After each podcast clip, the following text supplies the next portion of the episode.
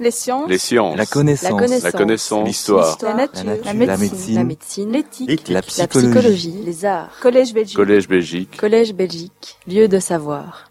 Euh, je vais parler des matériaux. Alors des, des matériaux, pourquoi? Parce qu'en fait, c'est un sujet extrêmement important, puisque toute l'histoire de l'humanité se résume simplement dans la nature des matériaux que nous avons utilisés, depuis l'âge de la pierre, l'âge du cuivre, du bronze et l'âge du fer.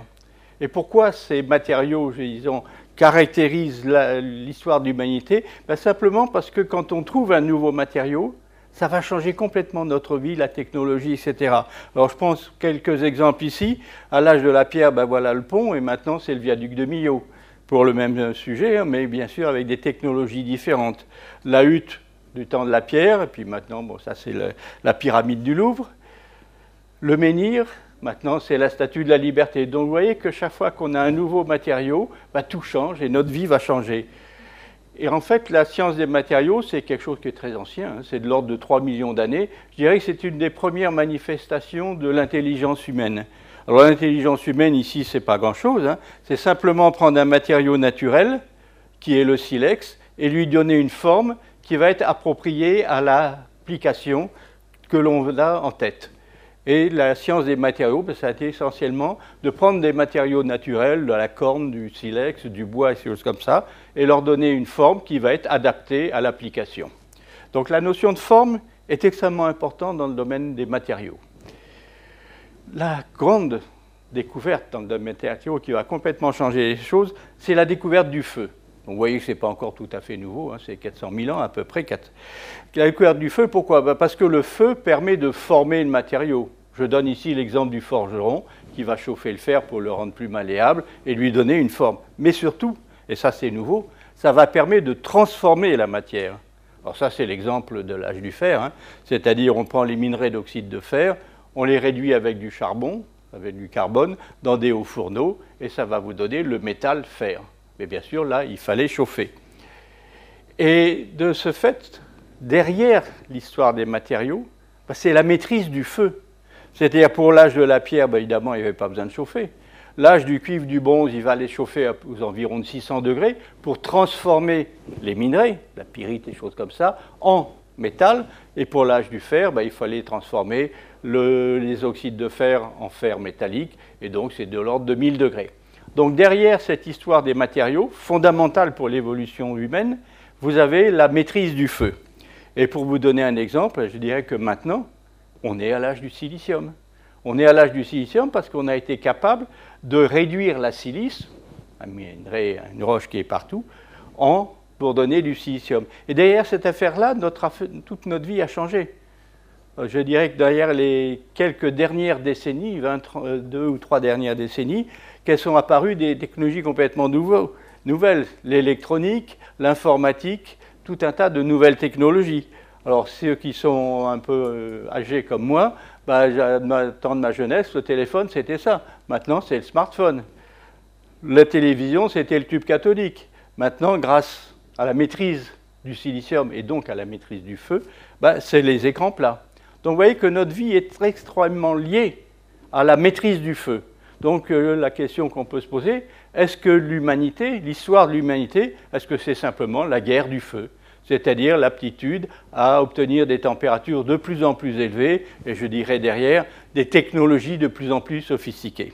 Alors c'est là qu'intervient mon passé de journaliste où j'avais écrit dans le journal du Monde il y a en 1977, donc ça fait à peu près 40 ans, je ne suis pas tout jeune, hein, à peu près 40 ans, ben, j'avais écrit un article que où j'avais dit qu'il fallait mettre au point, inventer une nouvelle chimie douce, c'est là que j'ai introduit le mot chimie douce, qui s'intègre de façon plus naturelle dans les processus de la nature. Donc c'est là un petit peu l'idée de trouver une nouvelle voie qui ne soit pas la guerre du feu. Alors pour trouver une nouvelle voie qui ne soit pas la guerre du feu, enfin, finalement, bah, il suffit de regarder autour de soi la nature. La nature a eu, enfin le vivant je dirais en particulier, le vivant a eu à presque 4 milliards d'années pour se développer et mettre au point ces technologies.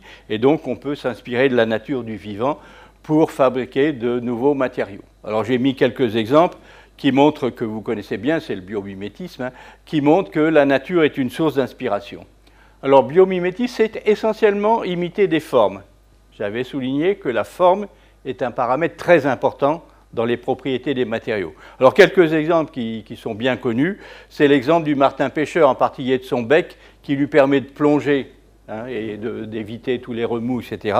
Ben, les Japonais ont imité la forme du bec pour le TGV japonais, pour éviter les, chocs, etc., les tourbillons au moment de l'entrée dans le tunnel. C'est aussi les écailles de requin qui sont, vous voyez, qui déforment comme ceci, ce qui permet de faciliter l'écoulement de l'eau. Vous avez derrière des maillots de bain de compétition qui sont la combinaison qui s'appelle Speedo, qui permettent d'aller plus vite et de gagner quelques secondes ou oui, quelques secondes lors de la seconde sur des courses en natation. C'est par exemple la bande Velcro qui s'inspire de la fleur de bardane avec les petits crochets. C'est aussi les pales des éoliennes qui s'inspirent des nageoires des baleines, là encore toujours hein, pour pouvoir faciliter la pénétration dans l'atmosphère. C'est aussi, alors là c'est un livre d'un collègue, d'un ami même, euh, Serge Berthier, où il y a tout un tas d'exemples. En particulier l'exemple de cette espèce de lézard qui s'appelle le gecko et qui a une propriété particulière, il peut marcher au plafond. Et vous le mettez au plafond, il va marcher. Alors c'est pas évident. Hein. Pourquoi peut-il marcher au plafond? Ben, Si vous regardez les pattes, vous voyez que c'est avec des poils. Et si vous regardez, vous voyez que ces poils sont extrêmement nombreux. Et simplement, pourquoi ça va adhérer au plafond? Parce que chaque poil sur le plafond, il y a une interaction de Van der Waals.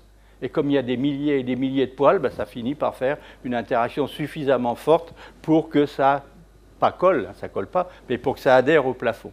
Et donc derrière cette affaire-là, il y a des adhésifs qui s'appellent Jekski, hein, du nom de Gecko, qui sont faits comme ça avec tout un tas de poils. Ben, vous voyez qu'on peut se tenir dessus que 40 cm supportent 300 kg. Et donc permettent par exemple d'escalader une surface lisse telle que celle-ci. Alors j'arrive à un matériau que je vais appeler bio-inspiré, et en particulier, on va voir si on ne peut pas s'inspirer de la nature pour faire de nouveaux matériaux. Et je vais prendre l'exemple du verre. Alors le verre, vous connaissez, c'est un matériau tout à fait classique, commun, qui ne vaut pas grand-chose. Un kilo de verre, ça ne vaut pas plus cher qu'un kilo de pommes de terre. Et euh, vous savez aussi que le verre, vous avez tous euh, vu, je suppose, des souffleurs de verre, ça se fait à très haute température, il faut prendre du sable, de silice, et le fondre vers les 1500 degrés. Donc évidemment, on peut se dire la chose suivante, aucune chance. Aucune chance qu'un organisme vivant puisse faire du verre à température ambiante. Bon, on va quand même regarder. Hein, c'est perdu à d'avance, mais on va quand même regarder. La vie est née dans l'océan, dans la mer, donc on va regarder dans la mer ce qui se passe s'il n'y aurait pas par hasard des organismes vivants capables de faire du verre à température ambiante. Alors, température ambiante, on va dire, on va déjà regarder là, tout au fond de l'océan, les fumeurs noirs, là où il y a des archébactéries qui vivent à 110 degrés, etc. Là, peut-être on a du chance de faire du verre. Pas du tout. Pas du tout. Il suffit de regarder à la surface de l'océan, en particulier de suivre l'expédition, je pense que vous en avez entendu parler, qui s'appelle Tara, qui parcourt tous les océans de, la Terre pour rechercher en particulier, étudier les planctons. Plancton, c'est juste ces petites espèces qui sont à la surface de l'océan, qui jouent un rôle extrêmement important. Hein.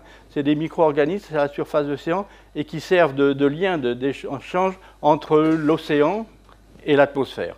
Et en particulier, euh, le phytoplancton, c'est 70% de l'oxygène que nous respirons. C'est bien plus important que les forêts de l'Amazonie et tout ça. Bien, si on regarde ce plancton, c'est des milliers d'espèces différentes, des petites crevettes, des petites choses, etc. Et parmi ces espèces différentes, eh bien, j'ai choisi simplement des microalgues qui s'appellent les diatomées. Alors, des microalgues, euh, c'est des unicellulaires, donc c'est ce qu'on appelle des protistes, c'est une seule cellule. Une seule cellule dont l'activité, c'est de faire de la photosynthèse. Photosynthèse, c'est bien sûr le passage du CO2 à l'oxygène, comme les arbres. C'est une microalgue, hein, c'est une plante. Mais pour se protéger, cette microalgue unicellulaire dans l'océan, qui flotte à la surface, elle se fait une carapace, elle se met une petite coquille, et cette coquille, justement, elle est en verre, en silice, ce qu'on appelle une frustule, et elle fait quelques dizaines de microns. Donc vous voyez, c'est tout petit, et c'est très beau il y en a quelques espèces qui sont ici. Alors ça, ce n'est pas quelque chose de nouveau, c'est quelque chose qui est déjà connu, en particulier au cours des grandes expéditions marines du 19e siècle. Il y avait notre ami Charles Darwin qui avait regardé au microscope, simplement optique, ces diatomées, et qui s'était dit, si vous voyez déjà ici, c'est superbe, c'est très joli. L'esthétique est très important, je pense, en sciences et en particulier en chimie, hein, l'aspect beauté. Et ça avait attiré Charles Darwin qui dit, mais pourquoi sont-elles aussi belles? Est-ce que c'est simplement pour le plaisir des yeux? J'essaierai de montrer qu'il n'y a pas que ça. Il y a un autre aussi, Ernst Haeckel, qui est dans d'autres expéditions avec le Challenger. Alors lui, c'est un graphiste. Il faisait des dessins, des peintures, etc. Et il a fait des peintures, des arbres, euh, des, livres, des ouvrages où vous avez des croquis de toutes ces diatomées. Bien. Des diatomées, il y en a plus de 100 000 espèces différentes. Elles ne sont pas toutes représentées ici, il n'y en a que quelques-unes, mais dont les couleurs ne sont pas naturelles, hein, bien évidemment. Mais les formes sont naturelles et vous voyez qu'il y a tout un tas de formes différentes, et en général, elles sont esthétiquement très belles. On en trouve partout. Partout où il y a de l'eau, de l'eau salée, les mers, les océans, mais des eaux saumâtres, les étangs, les lacs, les rivières. À tel point, par exemple, que si vous regardez les caniveaux de Paris, je suppose qu'à Bruxelles c'est pareil, vous regardez un peu, vous prenez quelques gouttes d'eau dans les, caniveaux, qu'est-ce que vous allez voir? Des diatomées, plein de diatomées. Il y en a partout. Il y en a partout. Et ça peut être, c'est actuellement utilisé, ben, par exemple, pour contrôler l'écologie, pour contrôler le bon état des eaux. Alors, pour contrôler le bon état des eaux, vous regardez euh, une rivière, un lac, un étang, quelque chose comme ça. Et vous regardez simplement les diatomées qu'il y a dedans. Parmi les 100 000 espèces, vous allez trouver un certain nombre d'espèces, dont certaines, ben, certaines sont caractéristiques de les eaux de bonne qualité, alors que les autres vous indiquent simplement que les autres ne sont pas de bonne qualité. Donc simplement en faisant l'inventaire, vous arrivez à dire là c'est bon, là c'est pas bon. une autre application qui est intéressante aussi, c'est en criminologie. Je me souviens, j'avais fait une conférence comme ça, un petit peu grand public, et puis à la fin, il y a quelqu'un qui est venu me voir en me disant c'est passionnant votre histoire de diatomée, etc. Je lui en a parlé. Je lui ai demandé qu'est-ce que vous faites? Ben, Je suis policier. Ne suis pas habitué à ce que les policiers viennent me poser des questions à la fin. Pourquoi? Bah, Simplement, là c'est une histoire, euh, vous voyez, 1996. Euh, simplement, si vous trouvez un noyer dans un étang, une rivière, bah, il va avoir absorbé de l'eau, donc des diatomées. En regardant les diatomées qu'il y a dans les poumons, premièrement, vous pouvez dire ces diatomées, elles viennent de cet étang-là et pas celui qui est à 10 mètres de là. Vous pouvez savoir s'il est mort noyé, pas noyé, à quel endroit, etc.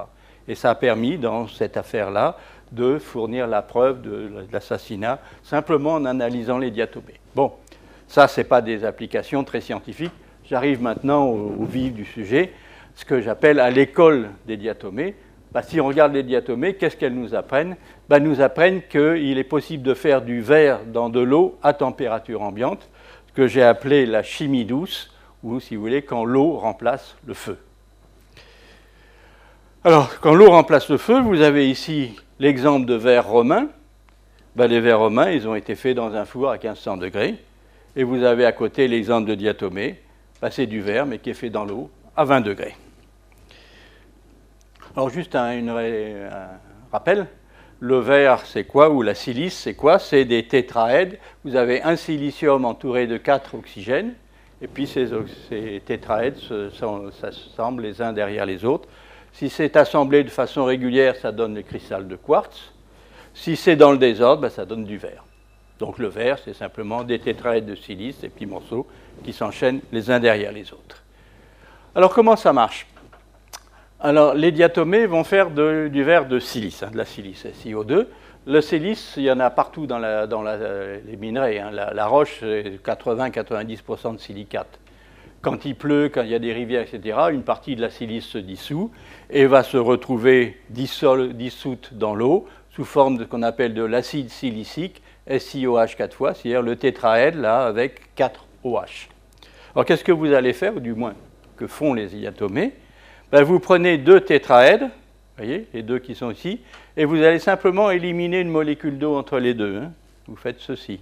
Hop, vous avez éliminé une molécule d'eau et vous avez accroché deux tétraèdes.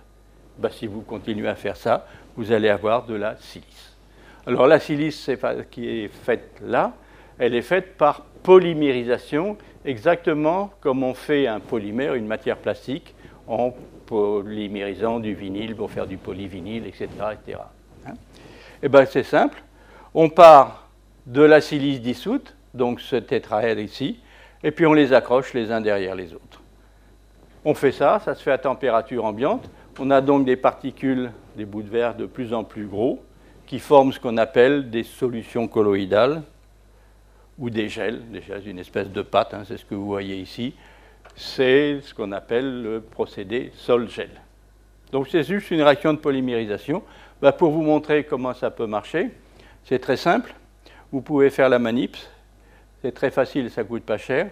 Vous prenez une solution de silicate de sodium, hein, c'est la solution transparente qui est ici, hein, dans de l'eau, et vous mettez des petits cristaux de chlorure de fer, de cobalt, sulfate de nickel, et choses comme ça. Et qu'est-ce que vous allez voir? Ben, Vous allez voir simplement la polymérisation, la croissance du gel. Donc vous voyez, ça vous donne quelque chose comme ça, qui est simplement un gel de silice, mais qui est coloré parce qu'il y avait du cobalt, du nickel ou des choses comme ça. Hein. Mais vous voyez que c'est très simple à faire. On peut le faire là à température ambiante, ça va prendre 5 minutes. Bon, je n'ai pas fait la manip, hein, mais c'est très facile à faire. Et c'est exactement ce que va faire la diatomée, à les microalgues. Alors qu'est-ce qu'elles vont faire? Elles vont prendre l'acide silicique qui est dans l'océan, dans la mer ou dans le lac, le faire pénétrer à l'intérieur de la cellule, et à l'intérieur de la cellule, elle va faire la réaction que je viens d'indiquer et fabriquer du SiO2, de la silice, qui va être déposé à la surface de la cellule. Et donc ça va faire une carapace à la surface de la cellule. Alors quand est-ce que cela se fait? Une diatomée, comme les protistes, c'est une cellule. La cellule, à un moment donné, va se diviser pour donner deux cellules qui ensuite vont en donner quatre, puis ensuite, etc. etc. Hein. Donc vous voyez le mécanisme, une cellule va en donner deux. À un moment donné, il faut qu'elle se divise. Bah, c'est à ce moment-là que la silice va se former. Alors, si vous regardez, une cellule, elle va se couper en deux, et à l'interface, il y a la silice qui va se former ici, et les deux partent. Hein. L'une avec le couvercle, l'autre avec. Et c'est une manip qui dure une à deux heures, à température ambiante ceux qui connaissent un peu l'industrie du verre, entre le moment où on prend le sable, on le met dans le four, et le moment où on tire ce qu'on appelle la paraison, on tire le verre fondu pour faire une bouteille, des trucs comme ça, c'est à peu près 12-24 heures, à 1000 degrés. Là, une à deux heures à température ambiante. Donc vous voyez un exemple où la nature, le vivant, est quand même bien meilleur que nous. Alors quel est l'intérêt? Bien évidemment, le premier intérêt, ben, c'est gain d'énergie, puisqu'on va le faire à température ambiante et pas à 1000 degrés. Deuxième intérêt plus subtil, c'est de la chimie, c'est de la polymérisation. C'est-à-dire, on prend un tétraèdre, on en met un deuxième, puis un troisième, puis un quatrième. C'est un peu comme la muraille de Chine. On prend une pierre, une deuxième pierre, et vous voyez que la muraille a des formes qui n'ont plus du tout rien à voir avec les briques élémentaires. Ça veut dire qu'on va pouvoir contrôler, optimiser, faire la forme que l'on veut. Et ça, comme je l'ai dit tout à l'heure, la forme est quelque chose de très important. Et puis le troisième intérêt, qui est même l'intérêt principal, bah, c'est que finalement, on va pouvoir fabriquer des matériaux. Alors les matériaux en question, c'est typiquement des céramiques, hein, comme les poteries, ou les verres. Dans les deux cas, l'élaboration de ces matériaux-là, c'est 1000 degrés à peu de choses près. Hein. En partant de, sable, de, poudre, de terre, et l'outil essentiel, c'est évidemment le feu, le four, et c'est ce qu'on appelle les arts du feu. Et eh bien là, l'intérêt, c'est que maintenant, on va pouvoir faire développer de nouveaux procédés d'élaboration à partir de solutions. C'est des procédés qu'on appelle les procédés sol-gel, qui partent de solutions et non pas de poudre, comme du sable. Alors quel est l'intérêt de partir de solutions? Ben, On va pouvoir faire tout un tas de choses. Alors juste un mot, euh, sur l'histoire de cette affaire-là. La première publication, c'est 19e siècle, 1845, même le mois d'août 1845. Il travaillait à cette époque-là. Euh, premier brevet, presque un siècle après, par le verrier allemand, les Schott Glaswerke. 1939. 1939, ce n'était pas la bonne époque pour développer des procédés industriels. Il a fallu attendre une vingtaine d'années pour commencer à commercialiser ce procédé-là dans l'industrie verrière. Et Point intéressant, le premier congrès scientifique, c'était quand même encore une trentaine d'années, une vingtaine d'années plus tard.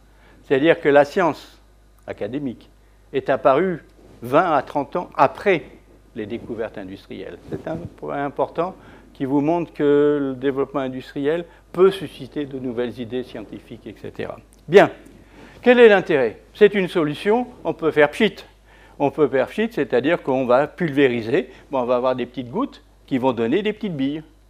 Ces petites billes dont on peut contrôler la, taille, par exemple 100 nanomètres à peu près, ça va permettre, si on les dépose ici, de faire des membranes d'ultrafiltration, qui permettent de filtrer l'eau va passer par là, va traverser la paroi où il y a ces petites billes, il y a des tout petits petits trous, et par conséquent, tout ce qui est même bactéries ou choses comme ça ne passera pas. Et on peut à la sortie avoir de l'eau pure qu'on va pouvoir boire. Tous les polluants vont rester, pas les polluants chimiques, mais les polluants biologiques, oui. Euh, on peut, comme c'est un gel, un gel c'est comme une pâte, c'est tout mou, eh ben on peut faire de l'extrusion, c'est-à-dire on peut étirer des fibres. Et on va faire des fibres de silice. Vous voyez, ça c'est une fibre d'alumine. Euh, l'alumine c'est au-dessus de 2000 degrés hein, si on voulait fondre. Mais là, on peut le faire à température ambiante, puis ensuite chauffer à quelques centaines de degrés pour sécher le truc. Par exemple, les tuiles réfractaires de la navette Columbia sont faites à partir de fibres élaborées de cette façon-là. Et puis, et puis c'est comme de la peinture, c'est-à-dire qu'on va pouvoir faire des revêtements. Alors, revêtement sur du verre, comment on va faire? Ben, On va prendre un vitrage, par exemple, une plaque de verre, on va la tremper dans la solution, on va la retirer, ça va sécher, ça va polymériser, vous allez avoir un revêtement des deux côtés du vitrage. De toute façon, c'est un euh, procédé extrêmement simple.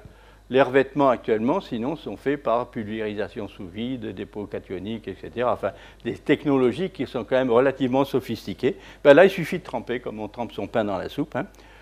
Euh, et vous allez faire des revêtements de nature variée qui vont vous permettre d'avoir certaines propriétés, la coloration, le pare-brise qui est ici, des, revêtements protecteurs pour les piles photovoltaïques, etc., etc. Et vous allez pouvoir faire des revêtements de cette façon-là, euh, soit par simple trempage, par exemple ici c'est ce que je viens d'indiquer pour faire des vitrages, soit par pulvérisation, par exemple pour faire des couches électriques, soit par ce qu'on appelle spin coating, c'est-à-dire vous déposez une goutte, vous faites tourner très vite et la goutte va se déposer, comme ceci. Donc il y a tout un tas d'applications là derrière. Comme il n'y a pas besoin de chauffer ou très peu, on pourra faire ce revêtement sur du verre, bien évidemment, mais aussi sur du métal, sur des polymères, sur des plaquettes de silicium et même sur de la laine. Donc vous voyez des possibilités d'application extrêmement variées. Et effectivement, il y a derrière cette affaire-là des foules d'applications possibles, euh, industrielles, enfin commerciales. Hein. donc je dirais que c'était maintenant un procédé qui est assez classique. Bon, je ne vais pas les décrire, hein, mais vous voyez qu'il y a tout un tas de, de produits commerciaux qui existent. Alors il y a un deuxième point qui est intéressant. Le deuxième point qui est intéressant, c'est le suivant. C'est qu'on est en train de faire des matériaux, je dirais, haute température, verre, céramique, hein, des matériaux entre guillemets qui se font à 1000 degrés, des choses comme ça, réfractaires. On est en train de les faire dans une solution, dans de l'eau à température ambiante, exactement comme on fait de la chimie organique. Ça veut dire que maintenant, la chimie minérale et la chimie organique sont compatibles. On peut faire les deux en même temps dans le même bécher. Et donc obtenir des composés, des matériaux, qui sont des nanocomposites, où il y a à la fois de l'organique et du minéral. Ça veut dire qu'on bouches, vous en voyez quelques-uns ici, hein. vous voyez qu'en plus c'est très joli, on débouche sur une gamme de matériaux qui est complètement originale, complètement nouvelle, qui se fabrique facilement, qu'on peut mettre en forme par moulage, par polissage, et vous voyez des genres de, matériaux où il peut y avoir 0% euh, de polymère organique jusqu'à 100% et vice-versa pour la silice. Et là, alors, il y a tout un tas d'applications encore possibles que je ne vais pas développer en détail, hein. mais vous pouvez mettre en particulier des colorants organiques dessus hein, et faire des matériaux pour la luminescence, pour l'effet laser, pour l'oticlonilaire, pour le photochromisme, etc., etc. Donc il y a énormément d'applications possibles. Quelques-unes, faire de la peinture. Simplement de la peinture pour protéger les façades. Vous voyez de la peinture purement organique, la peinture silicate, purement minérale, et par contre le nanocomposite, vous voyez que vous obtenez des peintures de bien meilleure qualité. Vous pouvez, ça c'est un collègue israélien qui a développé cette affaire-là, pour faire des crèmes solaires. Faire des crèmes solaires, vous mettez des produits qui vont absorber les UV. Mais ces produits organiques souvent se dégradent et quand il se dégrade, ça pénètre dans la peau et c'est très néfaste. Donc il faut éviter qu'il le contact avec la peau. Et eh bien ce qui a été fait, c'est de les mettre dans des petites billes, vous voyez, de l'ordre du micron, de silice. Le produit organique est dedans et ça vous fait des crèmes qui sont maintenant des crèmes commercialisées, qui sont des crèmes solaires. Hein. Donc le produit, même s'il est dégradé, ne va pas traverser la paroi de silice et donc ne va pas vous contaminer la peau. On peut aller encore un petit peu plus loin dans la subtilité, c'est-à-dire prendre comme précurseur, pas simplement faire un mélange de silice et d'organique, mais prendre dans le tétraèdre, ici SiOH 4 fois, remplacer un OH par un groupement organique, c'est-à-dire faire un précurseur hybride où il y ait à la fois de l'organique et du minéral. Si vous déposez ça sur une surface polymérique, par exemple des lunettes plastiques, surface polymérique, c'est la partie organique qui va venir s'accrocher sur la partie polymère, et l'autre partie va donner une couche de silice. Couche de silice qui va protéger contre l'abrasion. Et donc vous avez des lunettes plastiques qui ne vont pas se rayer. Vous pouvez faire l'inverse, c'est-à-dire maintenant vous allez mettre ça sur par exemple un rétroviseur en verre, mais cette fois-ci, comme c'est du minéral, c'est la partie CSIOH qui va se fixer sur le verre et la partie organique va être vers l'extérieur. La partie organique vers l'extérieur va être hydrophobe, ne va pas absorber l'eau. Et par conséquent, vous allez avoir des pare des rétroviseurs comme ceci qui ne vont pas se, absorber l'eau, donc qui vont rester secs et visibles pendant qu'il pleut. Euh, une application qu'on a développée au laboratoire avec L'Oréal, c'est celle-ci. C'est d'utiliser justement ce caractère hybride. Vous allez imprégner vos cheveux de ceci, de ce précurseur. La partie organique va venir se fixer à l'intérieur du cheveu, qui est un tissu biologique, et la partie silice vers l'extérieur. C'est un produit qu'on appelle le phylloxane et qui va vous permettre de renforcer des cheveux quand ils sont trop fins. Ça, c'est encore aussi un produit commercial où on voit ici la pénétration dans la fibre du cheveu. Quand c'est mou, on peut faire de, l'estampage, c'est-à-dire qu'on peut imprimer un motif. Hein. on prend le gel qui est ici, mou, et puis on va mettre un tampon et on va faire un motif comme ceci. Ça va permettre de faire par exemple ce qu'on appelle l'effet lotus.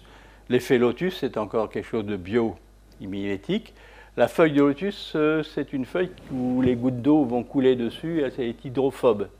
Elle est hydrophobe simplement parce qu'il y a un relief qui est comme ceci, hein, c'est plein de petites euh, piques, plein de petites qui font que les gouttes d'eau ne vont pas pouvoir s'accrocher, ne pas, pas pouvoir s'accrocher sur la feuille, et donc elles vont glisser.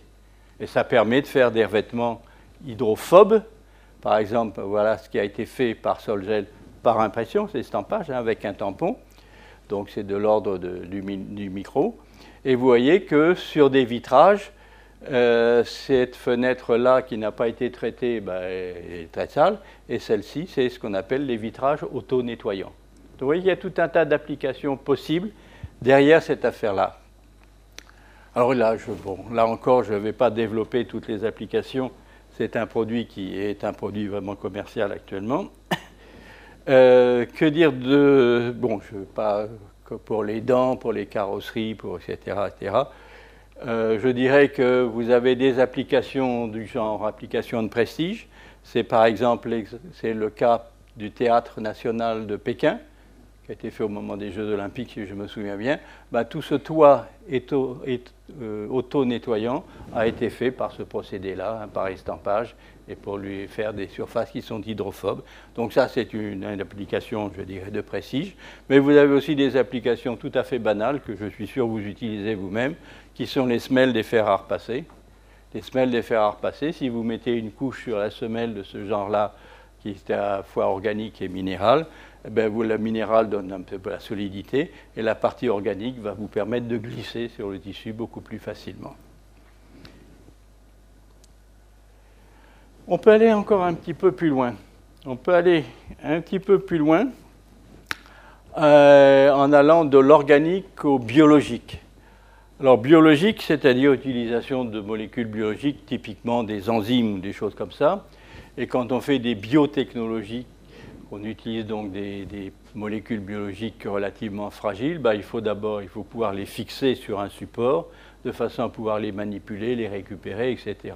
Alors bien évidemment, actuellement, les enzymes ou ces molécules biologiques sont fixées sur des supports qui eux-mêmes se font à température ambiante. Il n'est pas question de fixer ça sur du verre qu'on va chauffer à 1000 degrés. Hein. Donc c'est typiquement sur des polymères qui soient synthétiques ou des polymères naturels. Bien. Ben, on peut voilà, euh, faire ça maintenant avec de la silice. Comment? Ben, C'est un peu ce que j'avais montré juste avant. Euh, on prend les enzymes dans la solution, on fait polymériser et la silice va entourer l'enzyme qui va se trouver piégé à l'intérieur de la silice. Alors quel est l'intérêt de cette, affaire-là? Il y a un premier intérêt vais souligner, c'est qu'on va pouvoir faire de la mise en forme, c'est-à-dire que ce que j'ai représenté dans un bécher, vous pouvez le faire sous forme de film mince, vous pouvez le faire sous forme de fibre, sous forme de petites billes, etc. etc. Hein, toujours l'histoire de la forme qui revient. Donc là, c'est évident que vous pouvez le faire avec euh, des enzymes comme on a pu le faire tout à l'heure avec euh, les crèmes antisolaires. Bien, alors premièrement, les enzymes qui vont être à l'intérieur de cette affaire-là, elles vont être protégées du milieu extérieur. En particulier s'il y a de l'acide, des bases, des, etc., des polluants, ben, bien évidemment, à l'intérieur, elle va être protégée. Donc ça, c'est un premier point. Protection de l'enzyme qui sont en général des molécules relativement fragiles. Deuxième point qui est encore plus intéressant, c'est que la silice se forme autour de l'enzyme, un peu comme un moule. Et donc l'enzyme va se trouver piégée dans un creux, dans un espace qui est formé qui a sa forme. Et c'est la réactivité des enzymes est très fortement liée à la, morphologie, c'est-à-dire que l'enzyme réagit avec le substrat pour faire de la catalyse enzymatique, mais c'est toujours une réaction géométrique. C'est-à-dire qu'il faut qu'il y ait accord des formes de l'un et de l'autre. Si vous changez la forme, ça ne marche plus. Et là, vous arrivez à piéger, à éviter les déformations. Déformations qui seraient dues à de la chaleur, à du froid, à la présence d'agents étrangers, etc., etc. Donc on va pouvoir premièrement les fixer, donc les utiliser, les récupérer, etc. Et deuxièmement, optimiser leur réactivité. Alors, ça, c'est un exemple qui est aussi qui est intéressant, qui a été bien développé, qui est l'exemple des enzymes qui sont ici, euh, qui vont jouer sur la réaction d'estérification. C'est-à-dire un ester plus de l'eau donne de l'acide plus de l'alcool. C'est une réaction de base de la chimie organique. Ce sont pour les lipases, les enzymes qui interviennent dans cette affaire-là, et que vous allez retrouver dans toutes les synthèses organiques, l'agrochimie, le pétrole, etc., etc. Donc c'est une réaction de base enzymatique dans la biologie, euh, les actions biologiques. Alors le problème qu'il y a, c'est le suivant, c'est que l'ester qui est ici, en général, si le groupement organique est un peu gros, n'est pas soluble dans l'eau. Donc il va donner des petites gouttes d'huile. Et puis dans l'eau, ben, ça va faire une émulsion. Le problème, c'est le suivant. C'est que la réaction, voilà l'enzyme, va se faire où? Ben, À l'interface entre l'ester et l'eau. Juste à cet endroit-là. Hein. c'est là où il y a les deux réactifs. Et ça veut dire quoi? Ben, Ça veut dire que là, l'hydrophobicité, le, caractère hydrophile-hydrophobe est parfaitement régulé. Et donc ce qu'il va falloir faire, c'est contrôler la balance hydrophile-hydrophobe de façon à avoir une bonne balance qui corresponde bien à la bonne morphologie pour l'enzyme. Alors ceci peut se faire de la façon suivante. Vous piégez l'enzyme dans une, les lipases, donc, dans un gel de silice. Gel de silice SiOH 4 fois, c'est purement hydrophile, et donc ça ne marche pas. C'est une réactivité qui est ridicule. Mais par contre, ce que vous pouvez faire, c'est rajouter des groupements organiques dans cette affaire-là. Donc vous rajoutez des groupements organiques hydrophobes. Et vous allez pouvoir de cette façon-là, en jouant sur l'aspect hydrophile de la silice, hydrophobe de l'organique que vous rajoutez, sur la balance hydrophile-hydrophobe, de façon à l'optimiser pour la réactivité de l'enzyme. Et à ce moment-là, vous arrivez à faire des enzymes dont l'activité est 100 fois supérieure à ce que sont les activités des enzymes commerciales actuelles.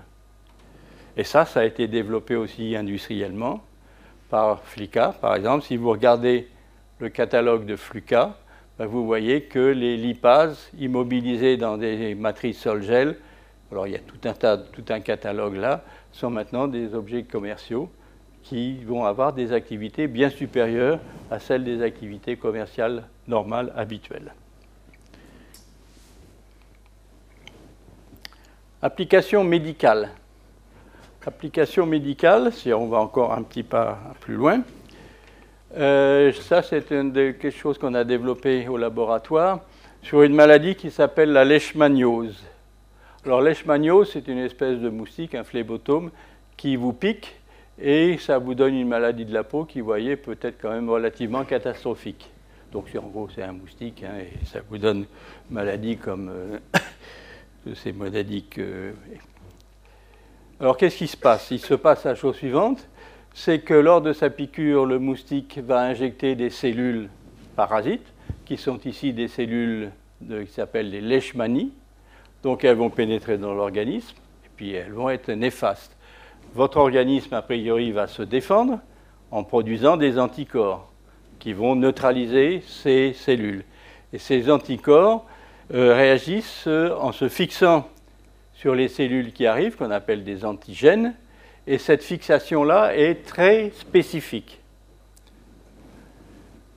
Et c'est de cette façon-là que vous allez vous défendre contre les maladies infectieuses ou autres. D'accord? Donc, euh, c'est basé sur la défense contre cette maladie, c'est basé sur les réactions antigènes-anticorps.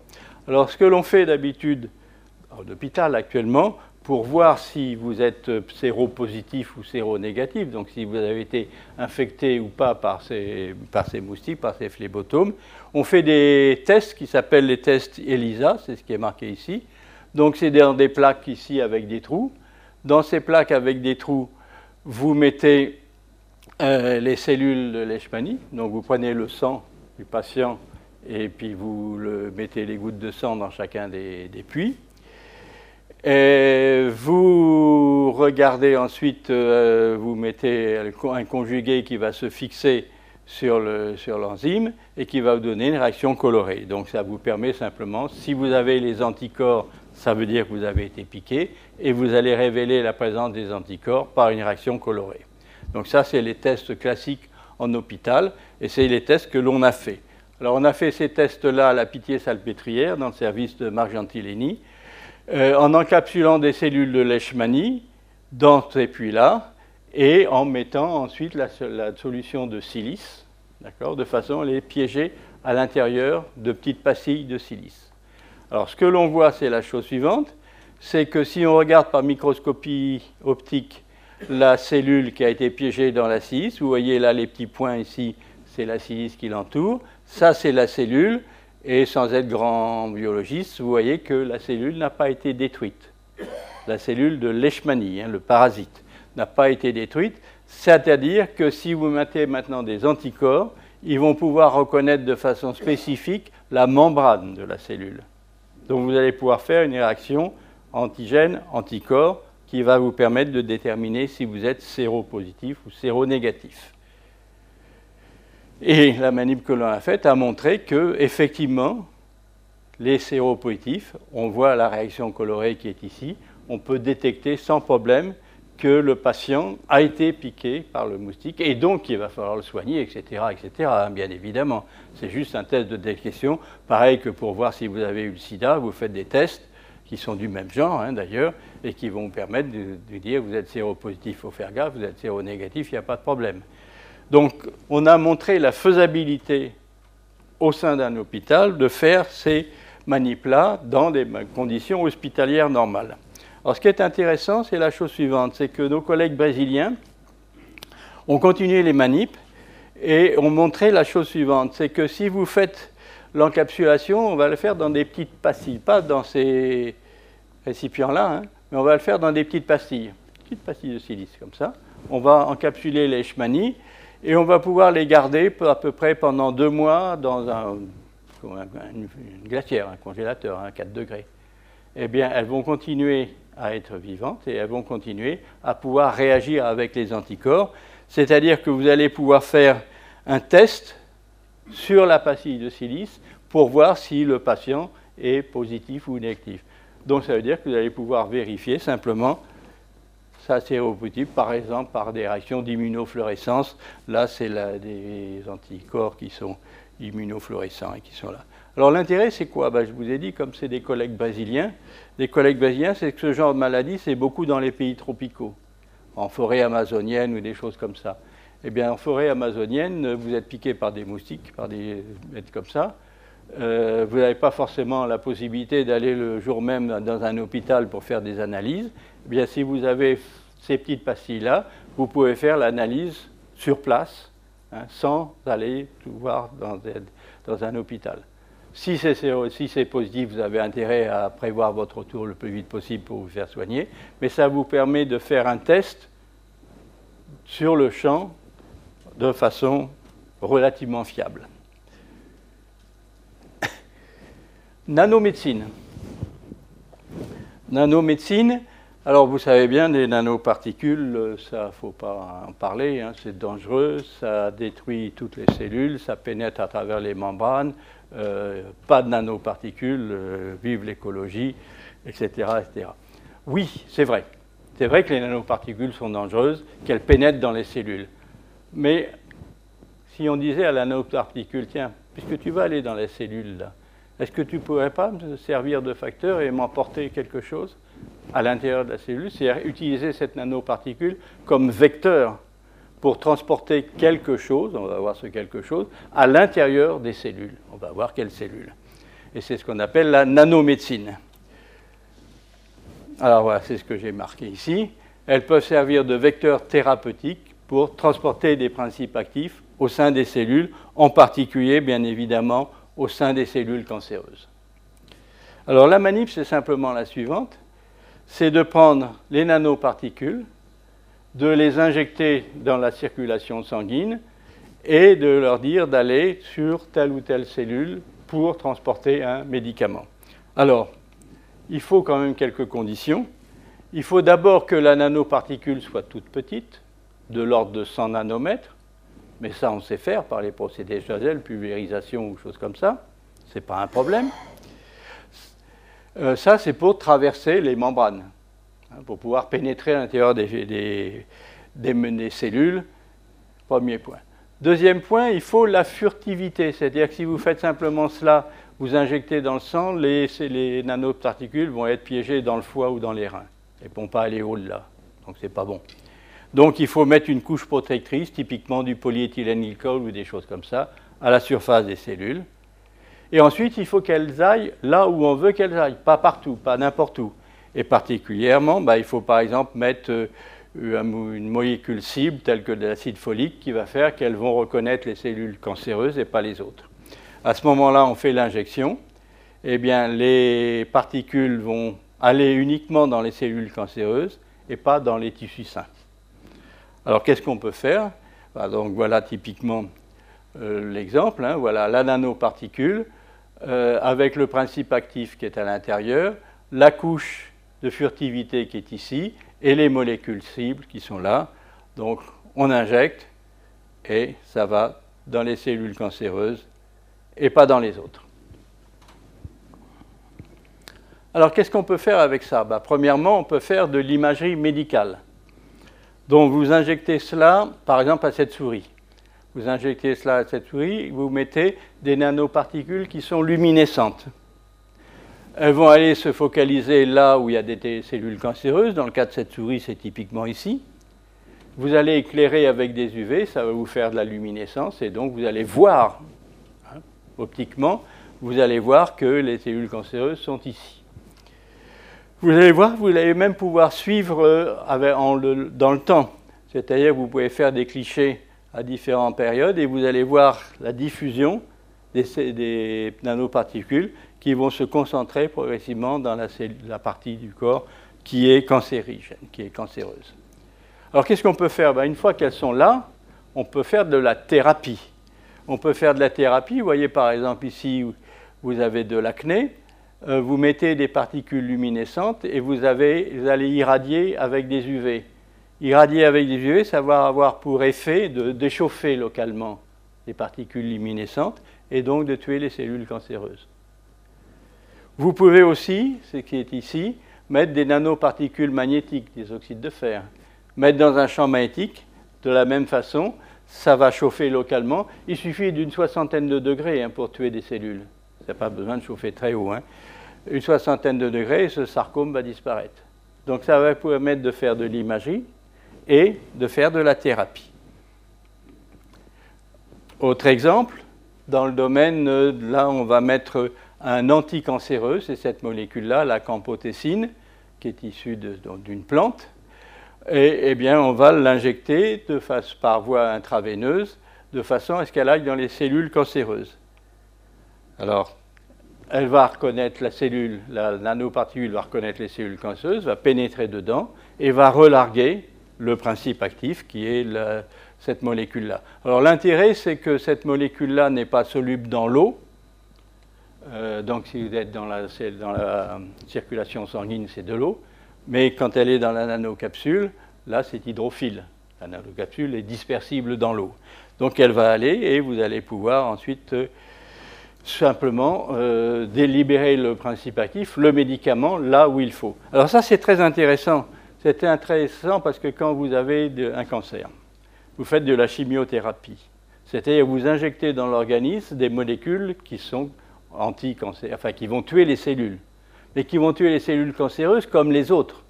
Et vous savez bien que les traitements de chimiothérapie, c'est dramatique. Vous perdez vos cheveux, etc., vous maigrissez tout. Pourquoi? Parce que ça va partout dans l'organisme. Alors que si vous mettez ça dans des nanoparticules ciblées, ça va aller uniquement là où il y a des cellules cancéreuses et ne tuer que les cellules cancéreuses. Donc vous voyez, vous délivrez le médicament là où il faut et pas à côté. Alors vous allez me dire, c'est bien gentil, mais euh, ce n'est pas encore appliqué. Ben, on est vraiment pas loin du stade de l'application. Hein. Euh, bon, ça c'est un article qui était paru dans l'expansion il y a déjà une bonne dizaine d'années. Mais par exemple, il y a une start-up qui s'appelle Nanobiotics qui développe cette affaire-là. Euh, c'est des essais précliniques à l'hôpital Gustave Roussy, donc qui est spécialisé dans le cancer. Donc vous voyez, c'est déjà des étapes, c'est pas commercial, mais c'est quand même des étapes assez avancées. Alors qu'est-ce qu'ils font? Euh, Qu'est-ce qu'ils font? Ben, Ils injectent des, nanoparticules, c'est des oxydes d'hafnium dans le cas présent, dans les cellules cancéreuses par exemple, ici pour les sarcomes cerveau, là, de la voie ici. Et ensuite, vous faites de l'irradiation avec des rayons X. Ça va chauffer localement et ça va tuer les cellules euh, cancéreuses. Donc ça, je le signale, hein. c'est en essai préclinique à l'hôpital Gustave Roussy. Vous avez aussi notre collègue Patrick Coover, un pharmacien, qui a développé lui aussi une, nano, une start-up qui s'appelle BioAlliance, avec euh, cette molécule transdrug, c'est cette fois-ci pour le cancer du foie. Alors c'est plus facile le cancer du foie parce que les, nanoparticules, a priori, sont piégées par le foie, donc il n'y a pas trop à cibler. Donc c'est un médicament qu'il a développé euh, et c'est actuellement en phase 3. Hein. Donc vous voyez, c'est quand même des choses qui sont euh, pas loin de l'application réelle. C'est ce qu'on appelle la theranostique. Theranostique, c'est-à-dire euh, c'est l'alliance de la thérapeutie et du diagnostic. Bon, on va de plus en plus fort. Hein. Euh, on a mis des molécules organiques, c'est les matériaux hybrides. On a mis des molécules biologiques, c'est ce que je viens de raconter, hein, biologiques, médicaments, etc. Ben, maintenant, on va faire ce qu'on appelle des matériaux vivants. Matériaux vivants, c'est quoi? Ben, C'est simplement, là encore, c'est du bio-inspiré. Parce que je regarde une diatomée. Voilà, une diatomée. Une diatomée, c'est quoi? Ben, C'est simplement euh, une euh, microalgue, une cellule vivante, qui est piégée dans une boîte de verre. Et qui fait quoi ben, Qui fait de la photosynthèse, hein. c'est-à-dire qu'elle récupère le CO2 et fait réagir le CO2 et l'eau sous l'influence des rayons du soleil pour fabriquer des carbohydrates, des protéines, des lipides. Donc c'est l'utilisation des microalgues pour faire, euh, ben, c'est ce que j'appelle la photosynthèse source de vie. Donc vous voyez qu'un micro, la nature nous montre que des micro-organismes enfermés à l'intérieur d'une capsule de verre, ben, ça peut servir. Et ça peut servir, ben, c'est par exemple, ça va faire ce qu'on appelle des biofuels. Hein, c'est des choses qui sont actuellement euh, en voie de développement, où on prend des micro-algues pour euh, récupérer le CO2 et le transformer en fuel biologique. Hein. Ce n'est pas simplement du rêve, hein, ça c'est à côté de Garches c'est euh, une cimenterie. Cimenterie, ça dégage énormément de CO2. Vous récupérez le CO2, vous le faites passer dans des réacteurs qui sont ici avec les microalgues et ça va vous donner du biofuel. Alors évidemment, c'est pour le moment, c'est des trucs pilotes hein, et c'est dans des endroits où il y a des dégagements de CO2 importants. C'est pas simplement à droite ou à gauche. Hein. Alors l'idée, c'est quand même d'utiliser nos matériaux vivants. Alors matériaux vivants, c'est quoi? Ça veut dire que je vais prendre un micro-organisme vivant, je vais le mettre dans une boîte de verre, dans de l'acide gel, et je vais le faire travailler. Hein. Alors je vais le faire travailler, il y a deux choses possibles. Les avantages, c'est que premièrement, mon micro-organisme, il va être protégé du milieu extérieur. Donc je vais pouvoir le mettre dans des milieux agressifs, dirais-je. Euh, je vais pouvoir faire de la mise en forme, hein, j'avais souligné ça, c'est-à-dire faire des petites billes, des films, des fibres, des pastilles, etc. etc. Hein, donc pour faciliter. Et puis comme c'est de la silice, la silice c'est transparent, donc je vais pouvoir voir un petit peu ce qui se passe. Et qu'est-ce qu'on va pouvoir faire? Eh ben, On va pouvoir faire euh, soit des bioréacteurs, c'est-à-dire pour fabriquer quelque chose, comme le biofuel, soit des biocapteurs, c'est-à-dire pouvoir détecter, bah, par exemple, des polluants, des insecticides ou des choses comme ça. Donc je vais vous montrer un petit peu ce que l'on peut faire. Alors euh, là, c'est avec des bactéries, les manips qu'on a faites au labo, avec des Escherichia coli, c'est des bactéries bien connues. Alors on prend une, culture de bactéries, c'est ce qui est représenté ici, euh, dans l'eau, hein, l'eau, et puis on va verser la solution qui va polymériser. Donc les bactéries vont se trouver piégées dans un gel de silice. Et donc vous avez la bactérie qui est là et qui est piégée à l'intérieur d'un gel de silice. Poreux, hein, c'est tout, très poreux toutes ces affaires-là. Voilà par exemple la microscopie électronique. Vous voyez que la bactérie n'est pas abîmée, et le gel de silice qui est ici, c'est des petites particules, des petites billes. Bien. Ça, ça a été développé. Le premier qui a fait ça, c'est un Italien qui est Giovanni Carturan, sur des levures qui sont ici. Mais depuis, on a encapsulé tout un tas de micro-organismes que vous avez ici. Je vais simplement développer quelques-uns d'entre eux qu'on a fait au laboratoire. Alors, par exemple, dans la lutte contre la pollution de l'eau, vous voyez une rivière qui est ici et qui est particulièrement sale. On va essayer de voir si l'eau est polluée ou pas. Alors, ce qu'on va faire, on va prendre une fibre optique. Une fibre optique, alors c'est là où le sol gel est intéressant. Vous avez la fibre optique qui est là. Donc, c'est une fibre de verre avec derrière euh, des instruments électroniques pour détecter. Vous allez mettre à la surface, là au bout de la fibre optique, vous allez faire cette petite pastille de silice, donc de verre, dans lesquelles il y a les micro-organismes qui vont venir se coller ici et vous allez tremper ça dans le liquide que vous voulez analyser. Donc l'intérêt ici, c'est que vous pouvez mettre en forme facilement, coller sur la fibre optique, et ça va servir d'interface entre la partie purement biologique que vous voulez analyser et la partie mesure électronique. Hein, donc c'est une bonne interface entre deux milieux complètement différents. Alors si vous plongez cela dans l'eau, vous faites entrer l'eau par ici, sortir par là. Alors les manips qui ont été faites, c'est avec cette algue qui s'appelle Chlorella vulgaris, hein, donc qui est photosynthétique, donc il y a de la chlorophylle à l'intérieur, et on va jouer sur les propriétés optiques de la chlorophylle.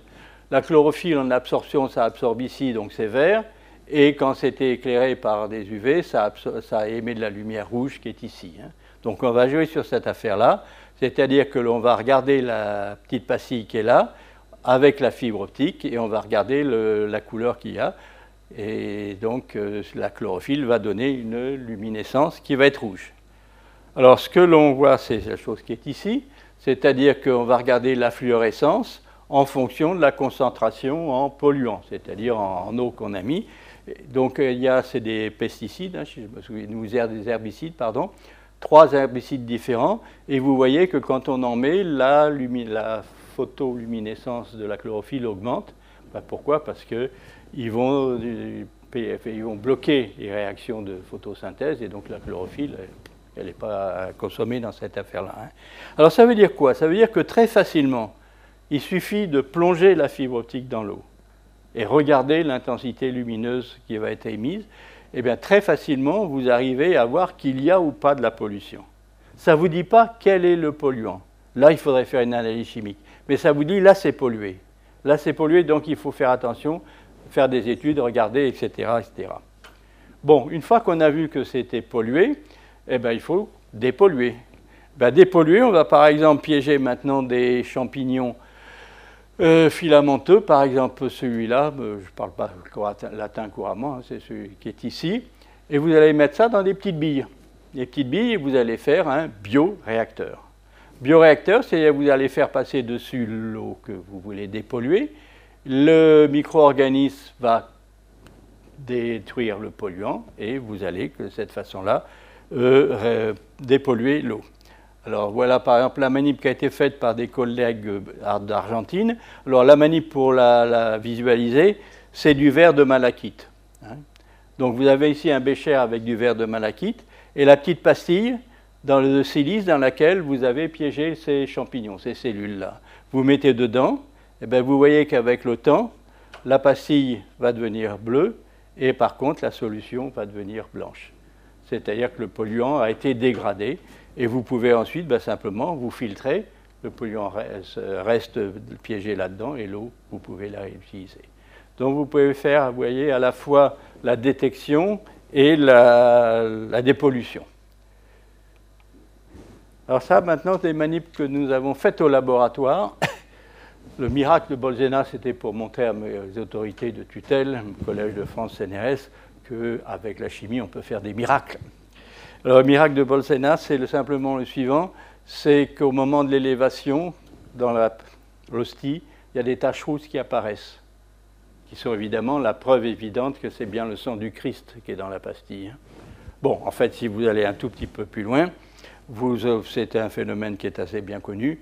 En fait, c'est parce qu'il y a des bactéries qui s'appellent Serratia macerces, euh, qui fabriquent un produit qui s'appelle la prodigiosine, du nom de prodige, et qui est rouge. Hein. Ça se trouve aussi dans du pain et des choses comme ça. Enfin, c'est un truc assez connu. Donc des taches rouges, ce n'est pas du sang, c'est simplement une bactérie qui a produit ça. Alors ce qui est intéressant, c'est par exemple que ce produit, cette prodigiosine qui a fabriqué la bactérie, elle a des propriétés thérapeutiques vis-à-vis -vis des cellules cancéreuses. Par exemple, vous voyez que si vous avez des cellules saines elles ne sont pas détruites par cette prodigiosine. Par contre, des cellules cancéreuses sont euh, détruites rapidement parce que ça facilite l'apoptose, c'est-à-dire la mort naturelle, des cellules cancéreuses. Donc c'est un médicament qui peut être intéressant. Donc si ça peut être intéressant, on va regarder si on peut en fabriquer facilement. Alors la manip que nous avons faite, c'est simplement la suivante. Vous avez ici euh, vous avez ici la silice dans laquelle on a piégé les bactéries. C'est ce qui est blanc ici. Hein.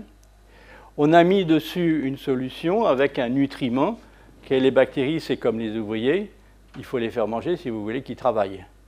Donc c'est le nutriment, il y a de quoi euh, nourrir les bactéries pour qu'elles vivent, qu'elles travaillent, etc., qu'elles produisent, qu'elles fabriquent de la prodigiosine. Et effectivement, on voit apparaître une couleur rose couleur rose qui est caractéristique de la couleur de la prodigiosine. Donc ces cellules bactéries qui ont été encapsulées dans le gel de silice continuent à vivre, continuent à produire, à fabriquer hein, de la prodigiosine. Alors ça, c'est un point. Donc on peut faire un bioréacteur et fabriquer des choses en utilisant des outils aussi simples que des bactéries. Un deuxième point qui est plus subtil et qui est peut-être plus intéressant. Les bactéries, ça vit en colonie. Et ce n'est pas pour rien, parce que des bactéries, ça parle entre elles, c'est un langage chimique.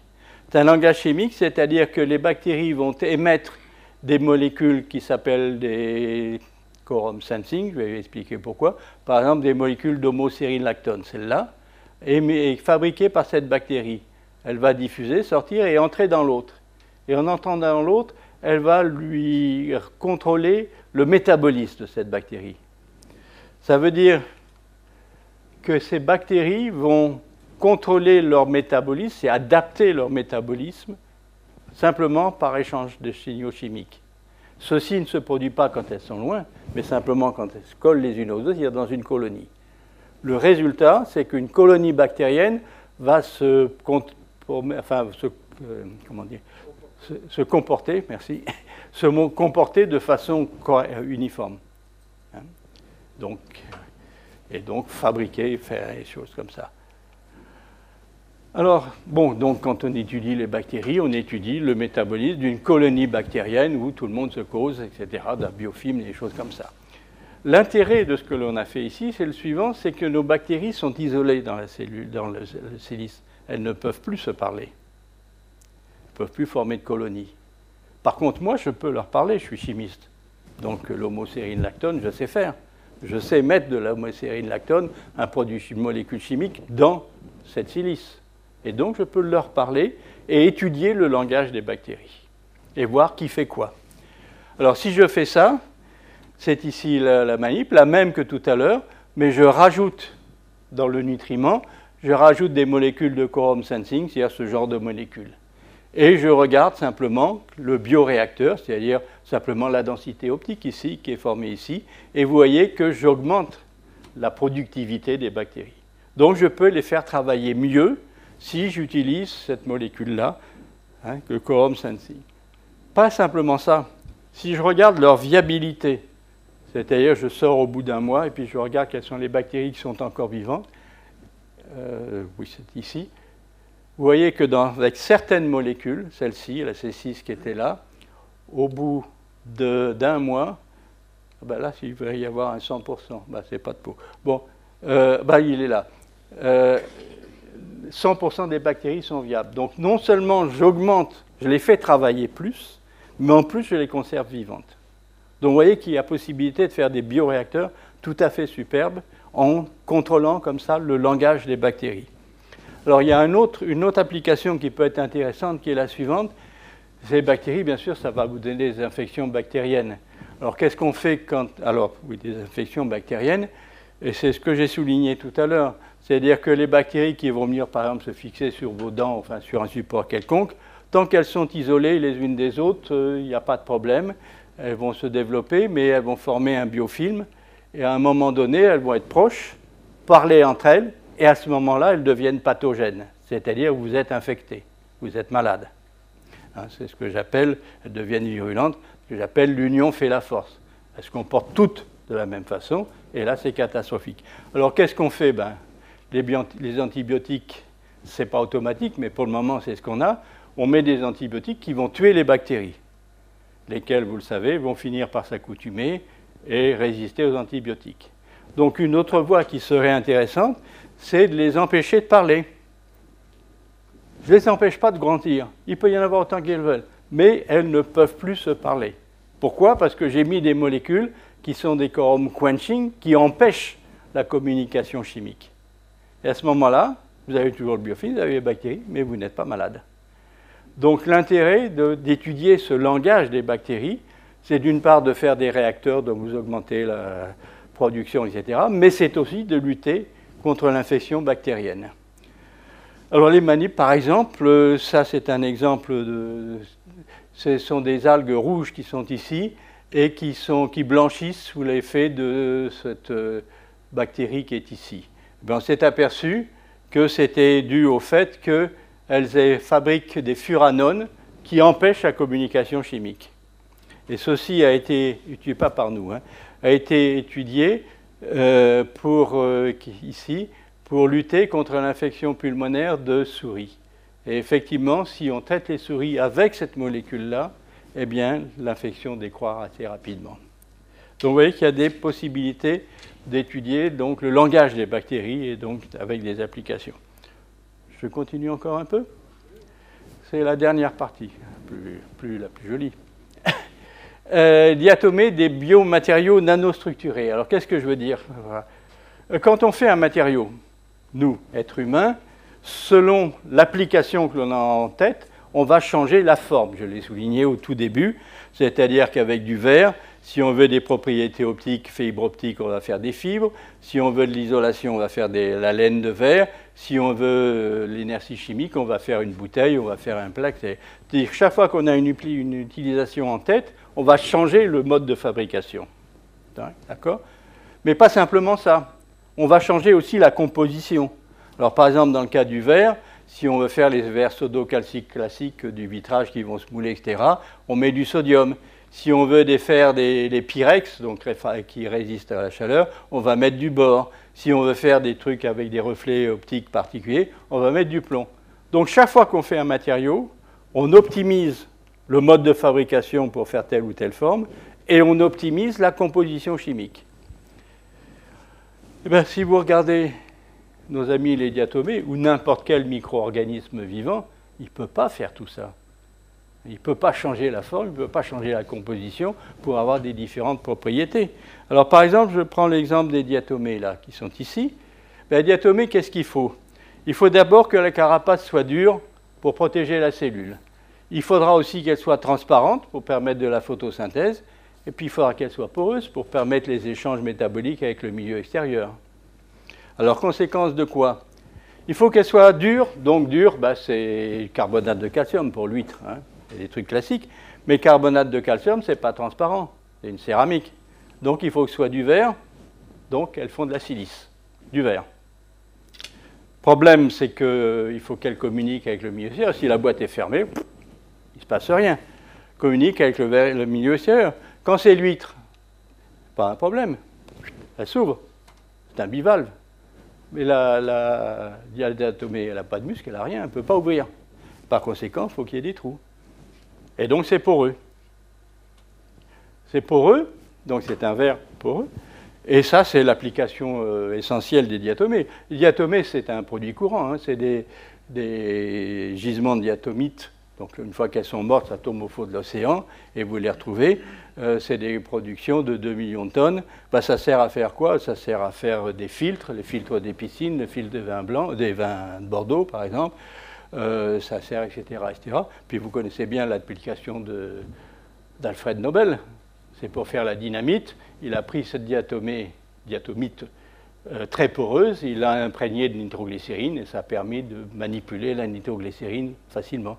Donc, de la dynamite, c'est très utilisé actuellement. Hein. Bon, je passe. Euh, alors, on va regarder, nous, c'est ce qu'on est en train de faire au laboratoire un petit peu cette porosité. Voilà, quand on regarde ici euh, en tomographie, euh, voilà ce qu'on voit, c'est joli. Hein. voilà la, carapace de verre et puis les trous qui sont ici.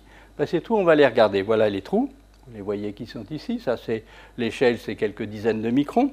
Et je vais y rapprocher le microscope, regarder de plus en plus. Vous voyez que dans les trous, il y a des trous.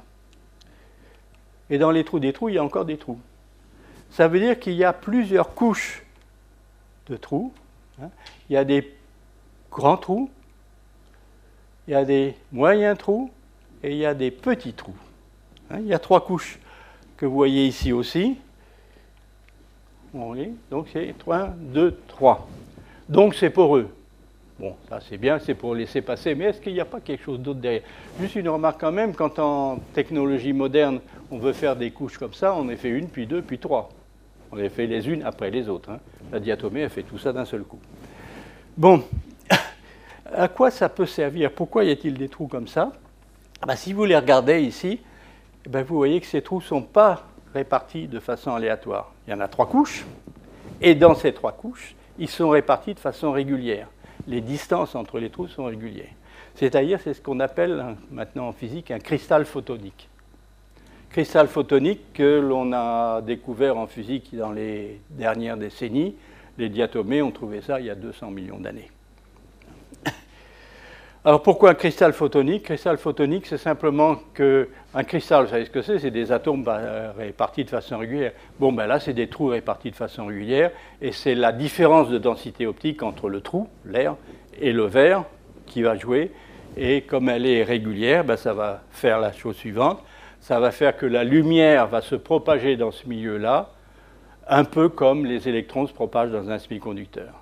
Il va y avoir des bandes interdites, des choses comme ça, etc. Bon, je n'insiste pas là-dessus, mais la lumière va se comporter de façon particulière.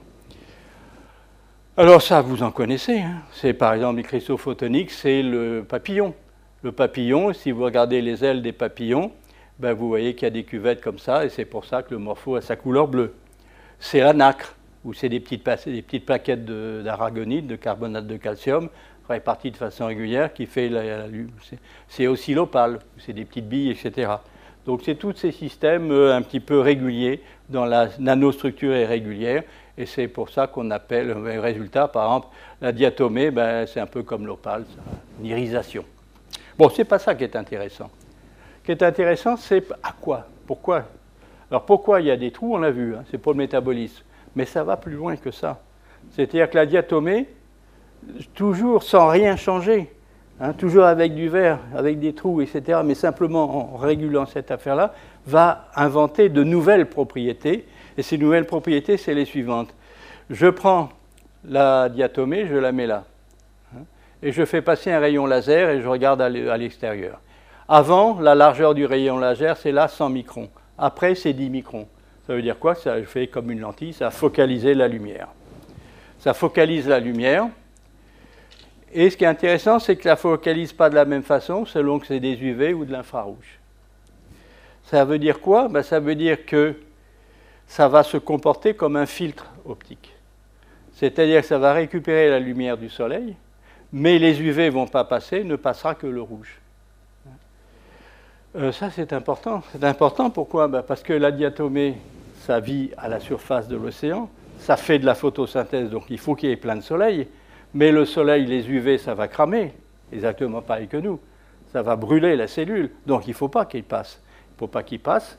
Ben, évidemment, nous, on se met de la crème solaire. Mais la diatomée, elle ne peut pas acheter de la crème solaire.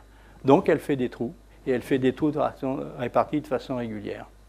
Et à ce moment-là, ça protège contre les UV. Entre guillemets, c'est un truc qui intéresse beaucoup les gens de, la cosmétique. Hein. Donc je n'en dis pas plus. Euh, donc c'est une nouvelle science qui s'appelle la biophotonique, hein, c'est-à-dire euh, tous ces systèmes avec des répartitions régulières. À quoi ça peut servir? Ben, Ça va être la, fin, je pense. Ça va encore? À quoi ça va servir? Comment on peut utiliser cette affaire-là? Alors voilà, il des diatomées. Celles que j'utilise ici, euh, c'est comme des, petites pastilles, hein, comme des boîtes de pétri. C'est-à-dire que si vous les prenez des gouttes d'eau et vous avec les diatomées, ben, vous les laissez se déposer, ça va faire une espèce de film. Donc on peut faire un, petit dispositif comme ceci. Alors qu'est-ce que c'est? Premièrement, ça focalise la lumière. Alors si je prends une cellule solaire, cellule solaire classique qui est ici, il y a une jonction PN et la, lumière, enfin la, paire électron-trou se fait juste à l'interface. Hein, si vous envoyez de la lumière, bon, la lumière va passer à travers de façon régulière. Mais si vous mettez une couche de diatomée, eh ben, ça pouvez focaliser la lumière sur la jonction PN, donc augmenter le rendement de la cellule photovoltaïque. Très simple. Hein, c'est quelque chose qu'on étudie actuellement avec l'EDF. Ça peut aller plus loin c'est qu'une diatomée, c'est comme un bioréacteur. C'est-à-dire que ça prend de l'acide silicique et puis ça le transforme en silice. Mais si dans la solution de nutriments de culture de la diatomée, vous mettez par exemple du germanium, ben vous allez le retrouver à la fin. C'est-à-dire que vous allez avoir une carapace de silicium avec du germanium. Et à ce moment-là, qu'est-ce que vous allez voir? Ben, Par exemple, l'effet l'électroluminescence bleue du germanium. Donc vous pouvez faire un dispositif d'électroluminescence simplement en faisant la culture de diatomée. Si vous mettez du manganèse dans la solution, vous allez avoir l'électroluminescence du manganèse en vert. Donc vous voyez, vous pouvez faire des dispositifs de ce style-là. Vous pouvez aussi, pour revenir sur les cellules solaires, je pense aux cellules solaires de Michael Geisel. C'est des cellules à colorant. Cette fois-ci, ce n'est pas une jonction PN, c'est un colorant, ici un sel de ruthénium, qui, sous l'effet de la lumière UV, ou la lumière simplement, va euh, faire émettre des électrons dans les orbites alentiliantes et ça va laisser ensuite sur une électrode d'oxyde de, titane. Parce ce qui va être fait, c'est la chose suivante. Je prends des cellules diatomées, je les nourris avec du silicium, et puis à la fin, je mets un peu de titane. Ça veut dire quoi? Ben, Ça veut dire qu'à la surface de la carapace, là où il y a plein de trous, il va y avoir une couche d'oxyde de titane, TiO2. Ben, à ce moment-là, il y a une grande interface entre le liquide et l'électrode, et donc vous allez augmenter les performances, que bien le courant produit ou la puissance produite. Donc vous pouvez améliorer les caractéristiques de la cellule solaire, comme ça, simplement en nourrissant vos cellules. On peut aller encore une autre chose, c'est ce qui est ici, c'est-à-dire que c'est de la silice. Bon, la silice, on peut faire de la chimie dessus, et en particulier, on peut réduire la silice pour faire du silicium. Et on va pouvoir faire cela sans changer la morphologie. ça, c'est une publication qui est parue dans Nature il y a déjà une dizaine d'années.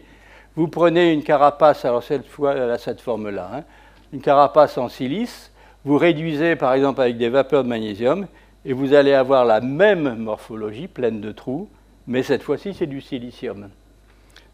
Silicium, c'est propriété électronique. Donc vous faites la manip suivante, vous prenez, ça s'appelle les frustules, hein, cette euh, carapace ici, la carapace de la diatomée, vous la réduisez, c'est du silicium, vous greffez dessus des fonctions thiol, et les fonctions thiol vont vous permettre de fixer ceci sur une électrode d'or. Et vous pouvez de cette façon-là réaliser un dispositif de photoélectrode qui, sous irradiation, va fournir du courant ou pas du courant. Donc vous voyez qu'il y a tout un tas de possibilités de réaliser des dispositifs électroniques en utilisant la, bête, j'allais dire la, la micro. Dernière partie, parce que je la trouve jolie, c'est les éponges. Voilà, j'ai apporté un petit, un petit cadeau. Les éponges. Alors les éponges, ben, vous savez ce que c'est une éponge, hein, c'est tout mou. Ça, prend, ça absorbe l'eau. Ce qu'on peut faire avec une éponge, c'est la prendre et puis nettoyer les lavabos. Euh, bon, comme c'est tout mou quand même, l'éponge, elle a envie de renforcer un peu sa carapace, et par conséquent, elle met ce qu'on appelle des spicules, c'est-à-dire des petits morceaux de carbonate de calcium ou de silice, pour simplement améliorer les propriétés mécaniques. Ben, il y a des éponges, qui est celle-là, qu'on trouve dans le Pacifique, qui a ces formes-là, et qui produisent euh, quelque chose qui est tout à fait extraordinaire. Donc vous les voyez ici. Vous voyez à l'intérieur, il y a quelque chose. Ce quelque chose, c'est un filet de silice. J'en ai apporté un, là, pour montrer que c'est du vrai. C'est à peu près 20 cm. C'est fabriqué par une éponge. Une éponge, ça n'a pas de tête, pas de bras, pas de jambes, euh, pas de tête, rien. Hein. D'accord? C'est bête. Hein. Et ça, euh, ça sert à quoi? Bah, Ça sert d'abord à structurer l'éponge, à renforcer l'éponge. Et puis ce qui se passe, c'est la chose suivante. C'est que c'est comme un filet de pêche. Des petites crevettes vont entrer dedans. Elles vont manger, vivent en symbiose avec l'éponge. Elles vont manger, elles vont grossir. Elles ne pourront plus sortir pourront plus sortir, donc que l'éponge a piégé des crevettes et va vivre toute sa vie avec ces crevettes. Au Japon, on offre ça à des mariés parce que c'est un symbole de fidélité, puisque les éponges vont rester entre elles jusqu'à la mort. Alors, ce qui est quand même intéressant, c'est la chose suivante c'est si vous regardez de près euh, l'éponge, vous voyez, euh, c'est comme une dentelle. C'est comme une dentelle, c'est vraiment superbe. Enfin, moi, je trouve que c'est superbe. Si vous regardez ça de près, vous voyez que c'est des fils, ça a été tissé, ça fait des petits trous. C'est une éponge qui a fait ça. Hein. C'est de la silice, pratiquement pure, hein, qui a même des propriétés optiques tout à fait extraordinaires. Et c'est un peu là-dessus que je voulais terminer. D'abord en me référant à notre ami Léonard de Vinci qui disait observer la nature, là, qui est notre futur, et puis en répondant quand même à, notre, Charles Darwin, il ne faut pas le laisser comme ça, en disant pourquoi qu'elles sont si belles, c'est pas que pour plaisir des yeux, c'est aussi pour développer, nous inspirer et permettre de développer des chimies douces et des matériaux bio-inspirés. Merci.